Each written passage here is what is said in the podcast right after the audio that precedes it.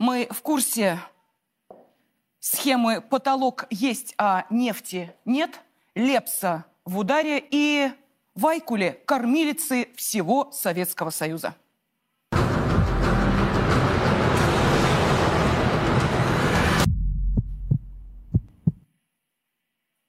В студии Первого русского телеканала «Царьград» Елена Афонина. Я приветствую наших зрителей. Мы с вами следим за событиями к этому часу. Присоединяться к чату программы «Мы в курсе» я рекомендую тем, кто хочет не только обсуждать главные темы и события, но и слышать продолжение этой дискуссии уже в прямом эфире. Самые интересные новости, самые яркие диалоги обязательно появляются здесь у нас. Мы их обсуждаем вместе с нашими экспертами. Так что вы сами формируете эфир Первого русского телеканала «Царьград» и программы «Мы в курсе». Так что в чат присоединяемся, переходим по ку ар коду или название «Мы в курсе» забиваем в поисковике Telegram. Но давайте начинать. Сегодня пятое декабря, э, особый день в истории. пятого декабря тысяча девятьсот сорок первого года началось контрнаступление советской армии под Москвой. Ровно восемьдесят один год назад произошел переломный момент в Великой Отечественной войне. Это событие вошло в историю как символ доблести и мужества, несгибаемой воли к победе над фашистскими оккупантами. И в наши дни настоящие мужчины вновь встают на защиту страны и совершают подвиги во славу Великой России. второго декабря в конференц-зале телеканала «Царьград» было многолюдно. Бойцы диверсионно-разведывательного отряда «Север», входящего в состав Союза добровольцев Донбасса, получали государственные награды за подвиги, совершенные ими в зоне проведения специальной военной операции. Девять медалей за отвагу и один орден мужества. Именно эти, самые уважаемые в солдатской среде награды, были вручены второго декабря бойцам диверсионно-разведывательного отряда «Север», входящего в состав Союза добровольцев Донбасса. Россия высоко оценила подвиги, совершенные ими в зоне проведения специальной военной операции. А со словами благодарности за непростую службу на самых опасных участках к героям обратился депутат Государственной Думы, глава Союза Александр Бородай. Вы стояли у истоков добровольческого движения в этой конкретной военной кампании. Многие из вас, впрочем, еще раньше отличались.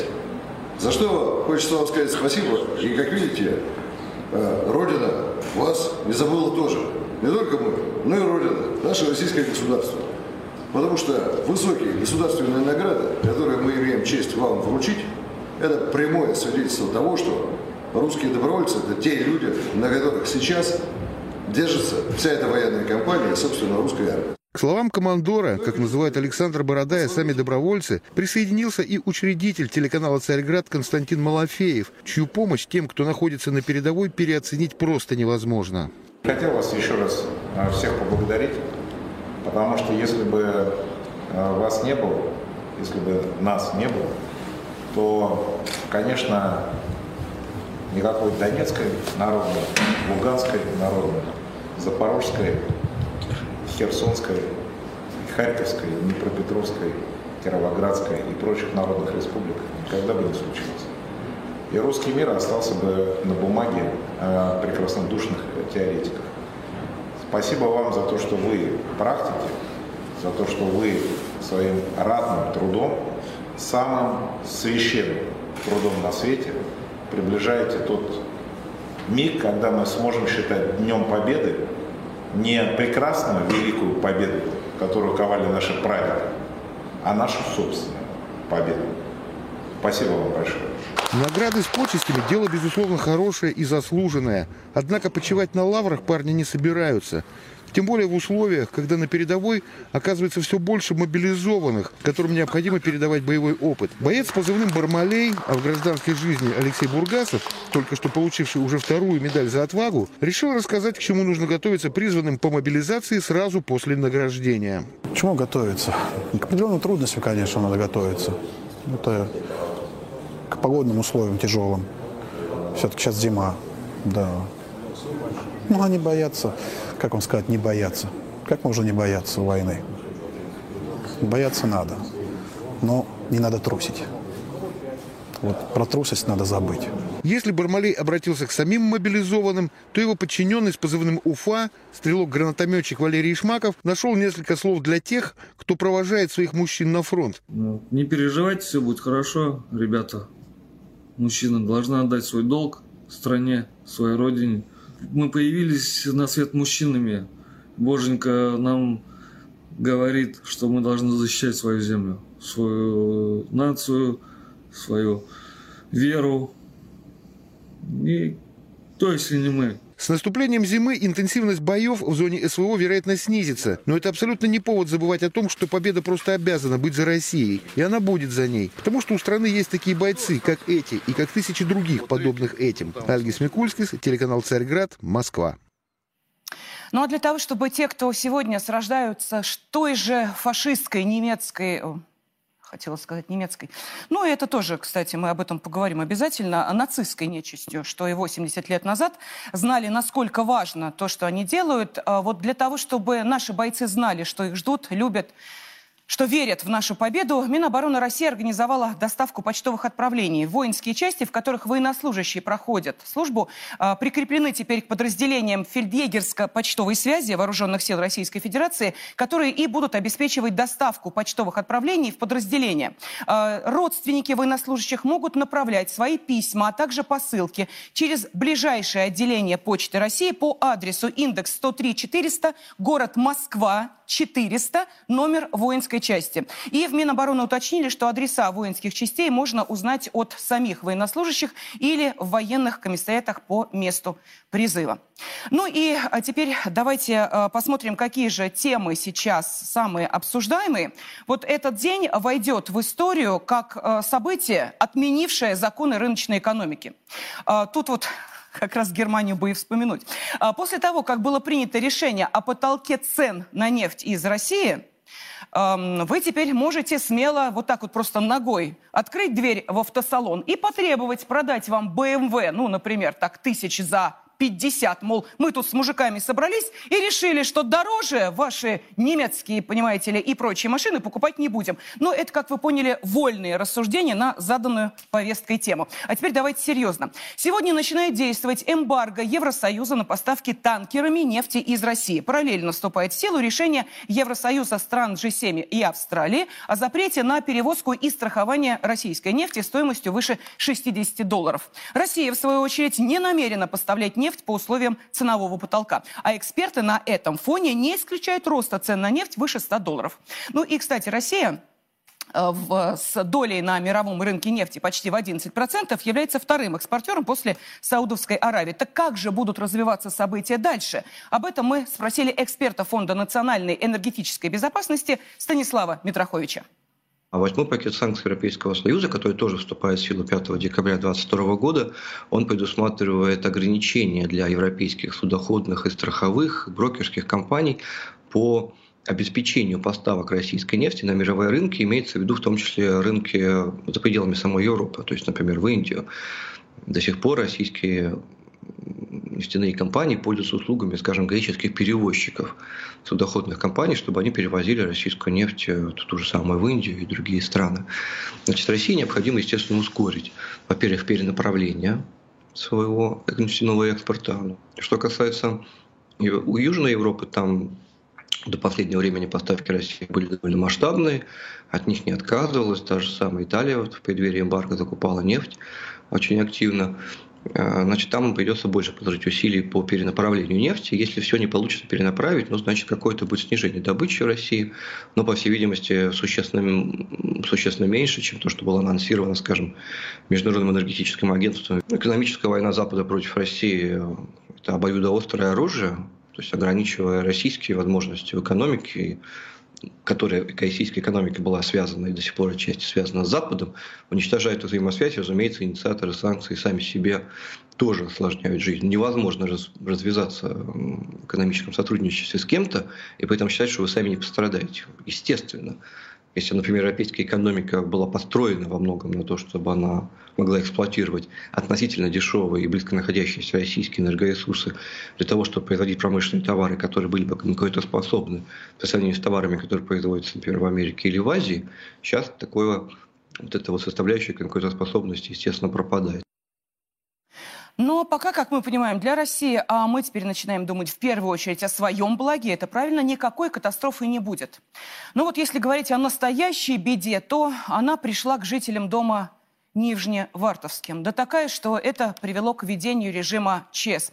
Накануне в одной из квартир пятиэтажного дома взорвался газовый баллон, который жилец приготовил для похода на рыбалку и хранил в своей квартире. Взрыв был такой силы, что стена дома выгнулась и обрушились два этажа здания. Погибли шестеро человек, пятнадцать пострадали. Двое самых тяжелых пациентов с ожогами.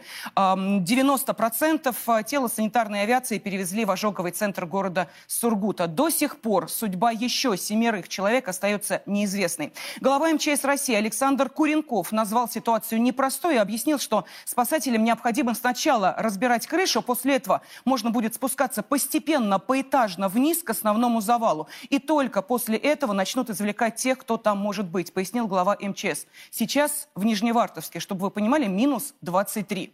И это тоже осложняет и поиски людей, и разбор завалов. Заместитель главы МЧС, главный государственный инспектор по пожарному надзору Анатолий Супруновский сообщил, что МЧС будет инициировать через органы прокуратуры проведение внеплановых проверок газонаполнительных станций и газонаполнительных пунктов совместно с Ростехнадзором. В чем опасность и газовых баллонов, которые есть на многих дачах и во многих домах, и что покажут проверки, мы спросили председателя правления гильдии инженеров газового оборудования Станислава Митюшина.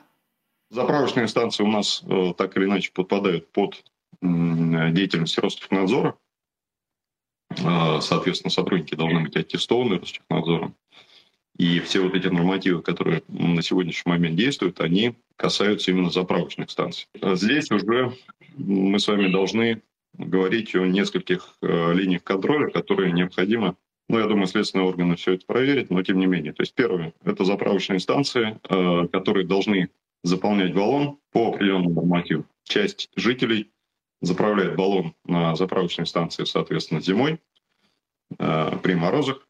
И когда мы с вами этот баллон, заправленный на холоде, заносим в помещение, у нас с вами при нагреве растет внутреннее давление. Да? То есть на заправочной станции баллон может не взорваться, но когда мы этот баллон с вами занесем в теплое помещение, мы с вами можем получить достаточно печальные последствия. Подобные проверки принесут определенную пользу, потому что иных способов контроля вот того всего парка многомиллионного оборудования газобаллонного, которое у нас с вами эксплуатируется, ну, придумать очень сложно. Но неплохо бы провести проверку и питейных заведений, и на предмет соблюдения пожарной безопасности. Но после событий в Костромском ночном клубе «Полигон», где ровно месяц назад, пятого ноября, в пожаре погибли тринадцать человек, надеюсь, что эти проверки и так проводятся. Нет, я, собственно, о другом. Вот в СМИ опять появилась э, информация о том, что еще одного нашего военного в форме не пустили в очередной клуб. Уважительно, я никому ничего не сказал. Ребята, такой сказать это на камеру? Да, на камеру. Дресс-код, потому что камуфляж военных не пускаете. Не военный, именно камуфляж. Вот там прописано. Я военный человек. Я понимаю. Ну да, у меня нет другой одежды. Я приехал на два дня всего лишь. Я понимаю. У меня нет другой одежды. У нас администрация, смотрите, нам выставляют условия входа. Дело было в Краснодаре. Заведение принадлежит солисту группы «Руки вверх» Сергею Жукову. Владелец тут же записал видеообращение с извинениями и призывом к военным, заявив, что отменяет все запреты, в том числе и на камуфляж. Пустили не потому, что они военные или были в форме. Парней не пустили из-за камуфляжа. Просто камуфляж без знаков отличия. Но такого уже больше не повторится. Правила мы поменяли, и старые правила я уже отменил. Удивительно, как людям спустя почти десять месяцев с начала спецоперации удается сохранить вот такой девственно чистый разум и удивленные детские глаза с выражением «А что такое? Что случилось?». Вы знаете, мы все живем в одной стране, но порой вот в таких параллельных реальностях. Вот подписчики одного из телеграм-каналов решили провести свой собственный эксперимент и пойти в камуфляже в самый центр либерального клубка единомышленников на Патрике. Ну, кто не знает, это Патриаршие пруды в самом центре столицы. Спасибо вам большое. Мы проводим социальный эксперимент. В втором ресторане нас тоже так же пустили. Видел, да, какие глаза у них? Что это? Война пришла в наш дом. Да, но при всем при этом они реально пускают. А вот сейчас мы говорим, что наоборот, когда, если такая форма, то это наоборот не растет. Спасибо вам большое. Очень приятно, что вы это цените и понимаете. Спасибо вам большое. Ну что, дорогие друзья, десять ноль в пользу Патриков. Мы посетили десять э, дорогих ресторанов на Патриарших прудах, где в каждом нас пускали с распростертыми объятиями. Ну, если так, то прекрасно. Главное, не встретиться в гламурном заведении с какой-нибудь недовольной жизнью или выступлением звездой. Григорий Лепс э, в честь... Э, шестидесятилетнего юбилея давал большой концерт в Ледовом дворце в Санкт-Петербурге. Но не все прошло гладко. Уже в самом финале, когда артист пел на бис, в середине песни он прервался, замотал головой, показал зрителям большой палец в знак одобрения и сильно швырнул микрофон на пол, после чего просто со сцены ушел.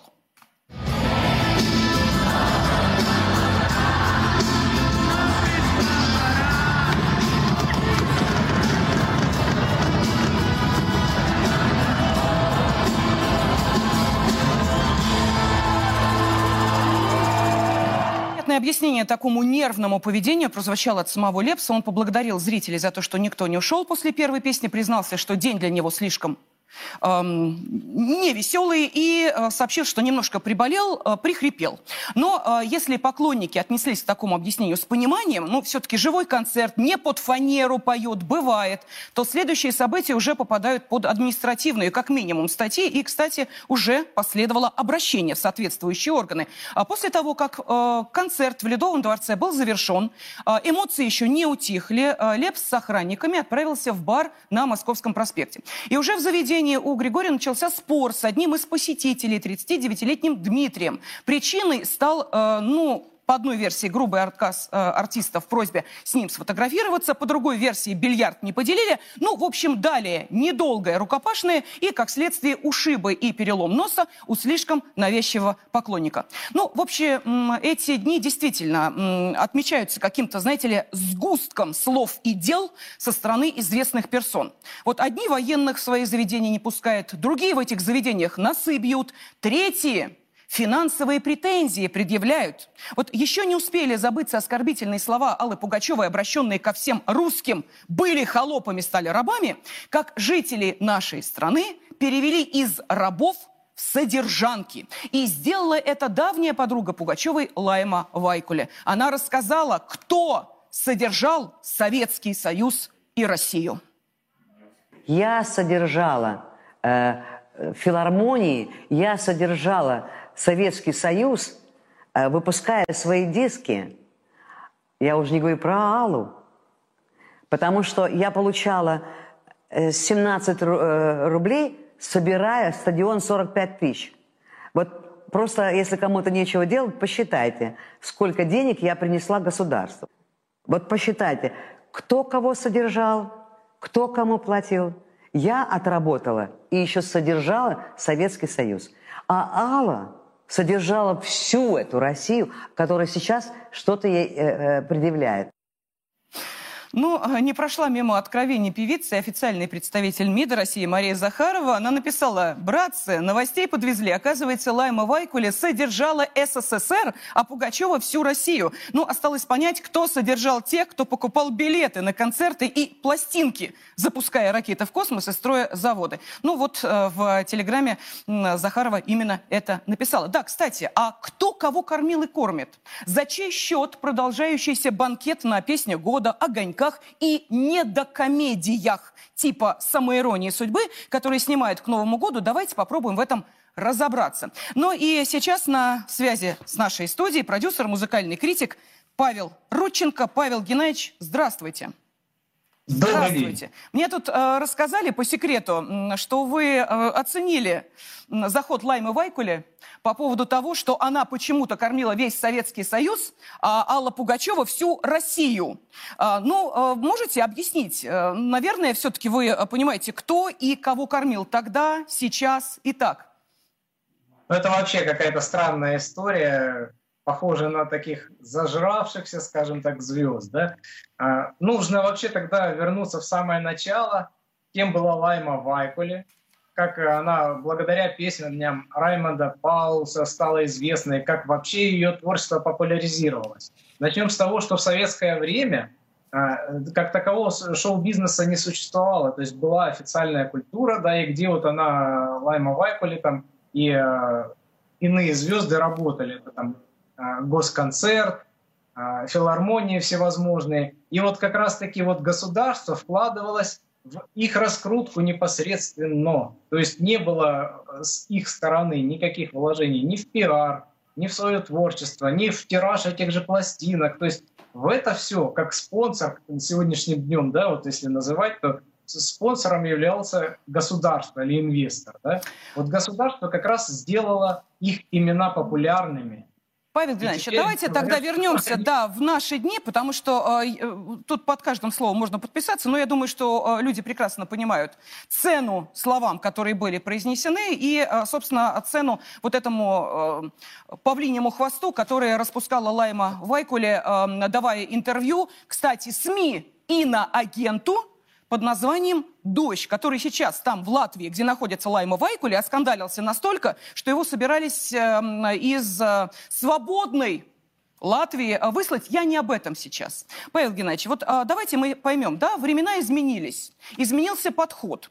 Теперь звезды, в кавычках или без кавычек, могут сказать: мы сами себя вкладываемся, сами, соответственно, себя раскручиваем, и не надо к нам лезть. Поэтому, если нас приглашают, то имеют право. Вот что сейчас с гонорарами, с новогодними приглашениями, с корпоративами, с огоньками, песнями года? Те же лица на манеже? Ну, те же, да немножко не те же. Все равно рынок отфильтровался. И мы заметили уже в ближайшее время, и вот как раз-таки на голубом огоньке мы не увидим тех же артистов, например, из э, Украины. То есть Лобода, Макс Барских и тому подобное. Это артисты, которые представляли там около тридцати процентов рынка. Вот. В этом плане рынок очистился, и э, я думаю, что эти места, они должны э, свободно сейчас распределиться между начинающими артистами, которые как раз-таки в будущее потянут э, шоу-бизнес и культуру в целом. Вот. Соответственно, что мы можем наблюдать про тех, которые покинули этот рынок, да? Они отказались от такого глобального большого рынка, как страна Россия, где действительно несопоставимы даже по количеству населения, по количеству концертных залов, городов-миллионников с той же Европой. Ну, например, вот Лобода, да? Она хотела прокатиться с гастролями по Прибалтике. Гастроли все пролетели. Вот. Сейчас она, конечно, планирует в январе, я знаю, в Узбекистане сделать концерт. Ну, то есть э, артисты, которые отказались от российского рынка, они не так хорошо себя сейчас чувствуют там. Потому что действительно... Подождите, Павел Геннадьевич, мы сейчас говорим с вами о, что называется, вот видимой части, да, но есть еще и теневая, закулисная часть. Она не выносится в медиаполе, иногда только проявляется какой-то информацией. Вот, например, появилась информация, пишут СМИ о том, что Андрей Макаревич готов выступить, э, иноагент. Андрей Макаревич иноагент. Готов выступить с концертами в странах бывшего СНГ за двести тысяч рублей в минуту. Петь «Перекресток» категорически отказывается. Неприятные ассоциации у него. Песня была сочинена для э, сирийской операции. Соответственно, вот что-то болезненное у него в этом плане. Не хочет петь, но тем не менее двести тысяч рублей в минуту. И как вы считаете, найдутся те, кто заплатит? И приедет ли иноагент Макаревич сюда петь, может быть, для очень узкого круга людей? Ну, я так скажу, что так называемые звезды, да, они, в принципе, наверное, придерживаются такого понятия, что деньги не пахнут. И если какой-нибудь там наш олигарх пригласит к себе на выступление загородный дом того же Макаревича, он абсолютно спокойно поедет за эти деньги. И здесь уже э, не будет он размышлять на тему, что он вернулся в страну э, с низким уровнем культуры, как он там высказывался, да, и тому подобное. То есть ему уже будет абсолютно все равно, и он будет просто зарабатывать деньги. А олигархия, ну, скажем так, люди обеспеченные и богатые, мы уже видели пример, да, российский олигарх буквально там в сентябре или в августе приглашал к себе в Америку выступать Лободу и Марс, Макса Барских, конкретно русофобских артистов. Ну, Павел Поэтому... Геннадьевич, давайте мы оставим, собственно, людям, которые могут за свои деньги любой каприз себе организовать. Тут в четырнадцатом, нет, или чуть раньше, в... или чуть позже, в Крым э, приезжали звезды первой американской величины, и ничего, тоже, в общем, за деньги были готовы, э, что называется, приехать и спеть, и э, не осуждать, и так далее.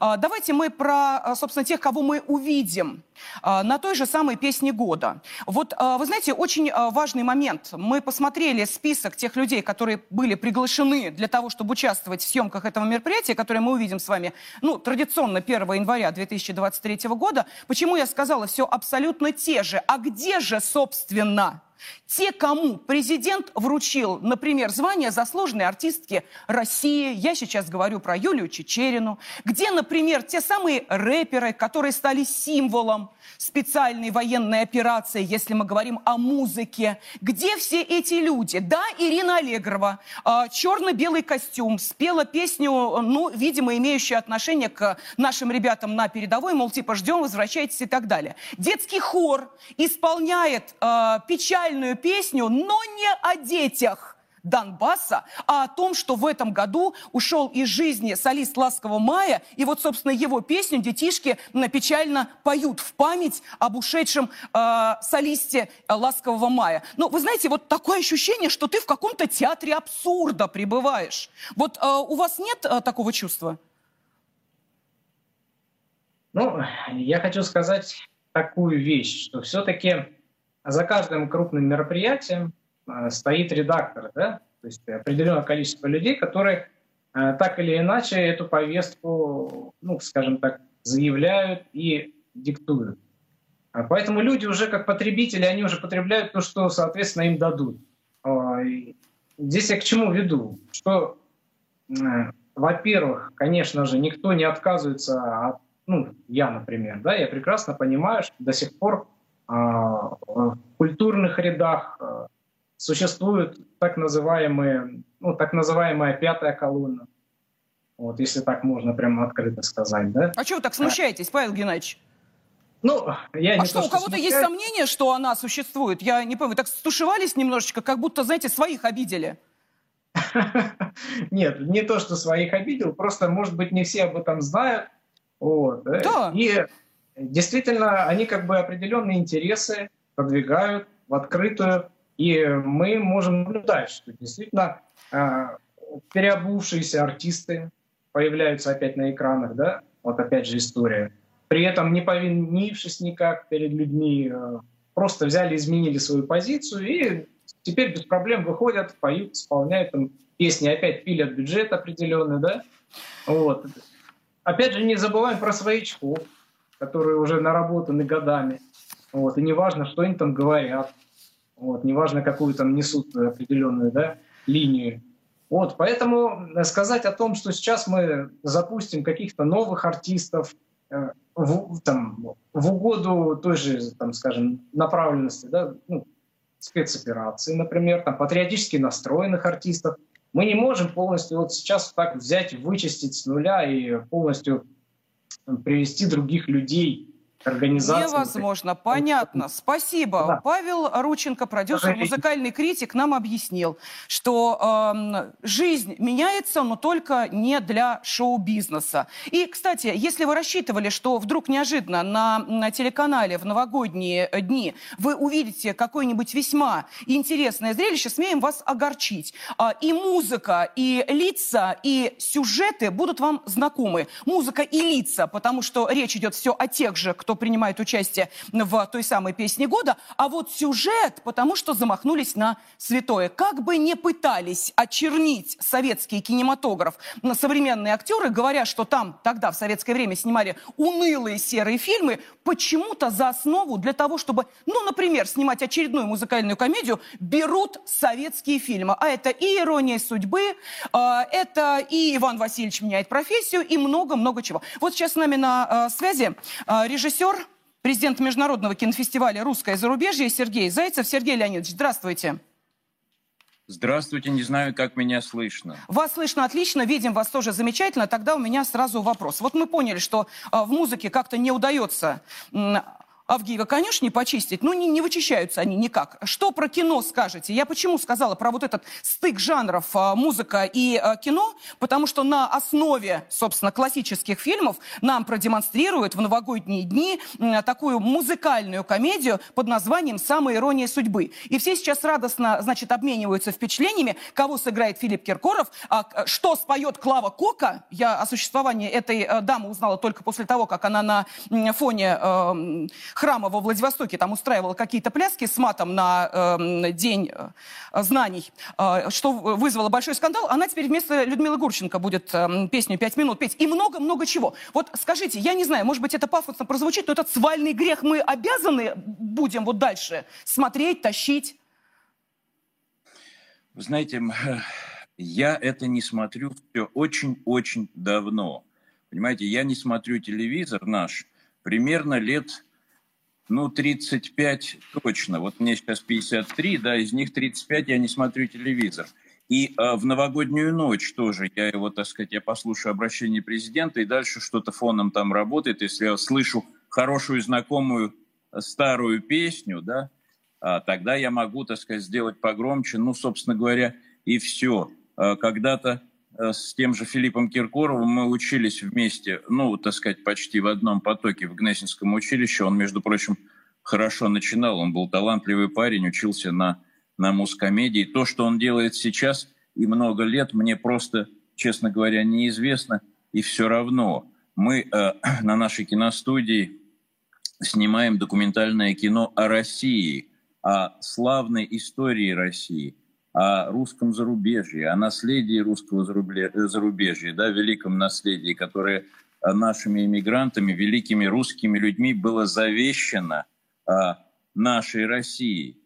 Мы занимаемся, а, я не хочу говорить слово патриотической работой, да, но мы занимаемся тем, что, а, ну, как бы, можно сказать так, цементируем государственность, что ли, да, вот тем, что и должно показываться. Сергей Леонидович, простите, вы заговорили сами о той эмиграции. Мы теперь можем видеть современную эмиграцию и что она из себя представляет. Когда, например, да. один из писателей, который ну, достаточно долго вел на канале «Культура» авторские передачи, говорит о том, что культура России должна быть зачеркнута и что Пушкина, ну извините, никакого наследия нет, это все удел рабов. Я не знаю уже, да. каким образом можно к этому относиться. Давайте вот коротко спрошу вас про кино.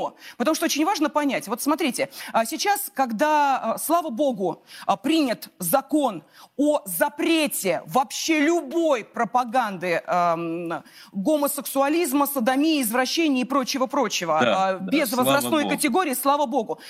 Скажите, пожалуйста, вот эм, я посмотрела, Надежда Преподобная, заместитель э, главы э, Министерства э, культуры, сказала о том, что уже начали отзывать прокатные удостоверения у фильмов.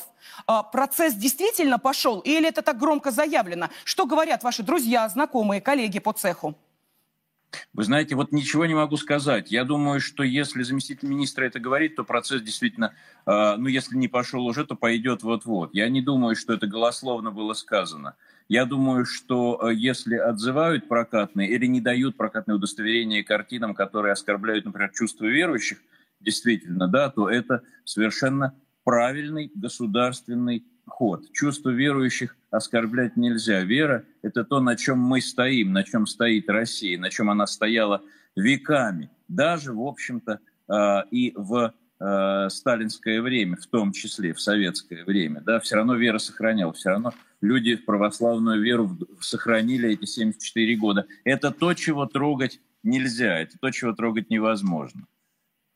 Спасибо. Режиссер, президент Международного кинофестиваля «Русское зарубежье» Сергей Зайцев был на связи с нашей студией. Большое спасибо, Сергей Леонидович. Ну, в общем, конечно, каждый из нас может проводить процесс самоочищения, просто не заглядывая на экран телевизора, когда мы понимаем, что там будет демонстрироваться то, что нам не очень нравится. Но другой разговор, что все это просачивается и через другие средства э, доставки информации до нас, в том числе и псевдокультурной. Э, я просто хочу напомнить, что достаточно большой был э, скандал по поводу э, скабрёзной книги э, «Лето в пионерском галстуке». Вот тут недавно э, в одном из э, городов нашей страны э, неравнодушные люди провели, знаете, какую акцию? Они просто скупили весь тираж, никак не хотят эту заразу из э, магазинов убирать. Они скупили весь тираж этой книги э, в э, книжном магазине и на глазах э, у э, всех просто вот э, его уничтожили. Вы скажете, так делать нельзя, это же книги. Нет, это не книги, это погонь. Простите, это наше мнение, и мы имеем на него право. Равно как и на э, другие литературные псевдопроизведения, которые отлично э, протаскиваются под э, видом э, обучающей, образовательной и прочей литературы. Примеры такие есть, и мы в том числе о них говорили. Но, с другой стороны, мы должны с вами понимать, что если есть определенные действия со стороны тех, кто всячески, несмотря на то, что спецоперация длится уже десять месяцев, пытается все-таки вбить клин а, между теми, кто хочет обновления России, и теми, кто пока еще думает, а как сделать это наиболее мягко, ну, чтобы кого-то не оскорбить, чтобы кого-то не обидеть. Вот здесь, конечно, вопросов возникает достаточно много. Действовать ли жестче и резче, или все-таки иметь в виду, что есть определенные тонкости и нюансы. Вы знаете, вот как обстоит дело в музыкальной среде, мы и решили узнать, поскольку уж мы с нее начинали, собственно, наш разговор, и один из вопросов, в том числе мы задавали человеку весьма известному, лидеру группы «Парк Горького» Алексею Белову, мы его как раз спросили, вот он как музыкант, что он видит, как оценивает то, что происходит рядом с ним, с его коллегами в этом музыкальном цехе. Давайте послушаем. Что касается э, вообще, так сказать, среды э, артистической, то я бы сказал, что она, как и все общество, разделилась. Люди а, старой школы, они, те, кто были в душе патриотами, они, собственно, ими остались и внешне. Вот. А те, кто вдруг раз и быстро так перевернулся, собственно, это люди а, определенной, а, как сказать, а, определенного окружения.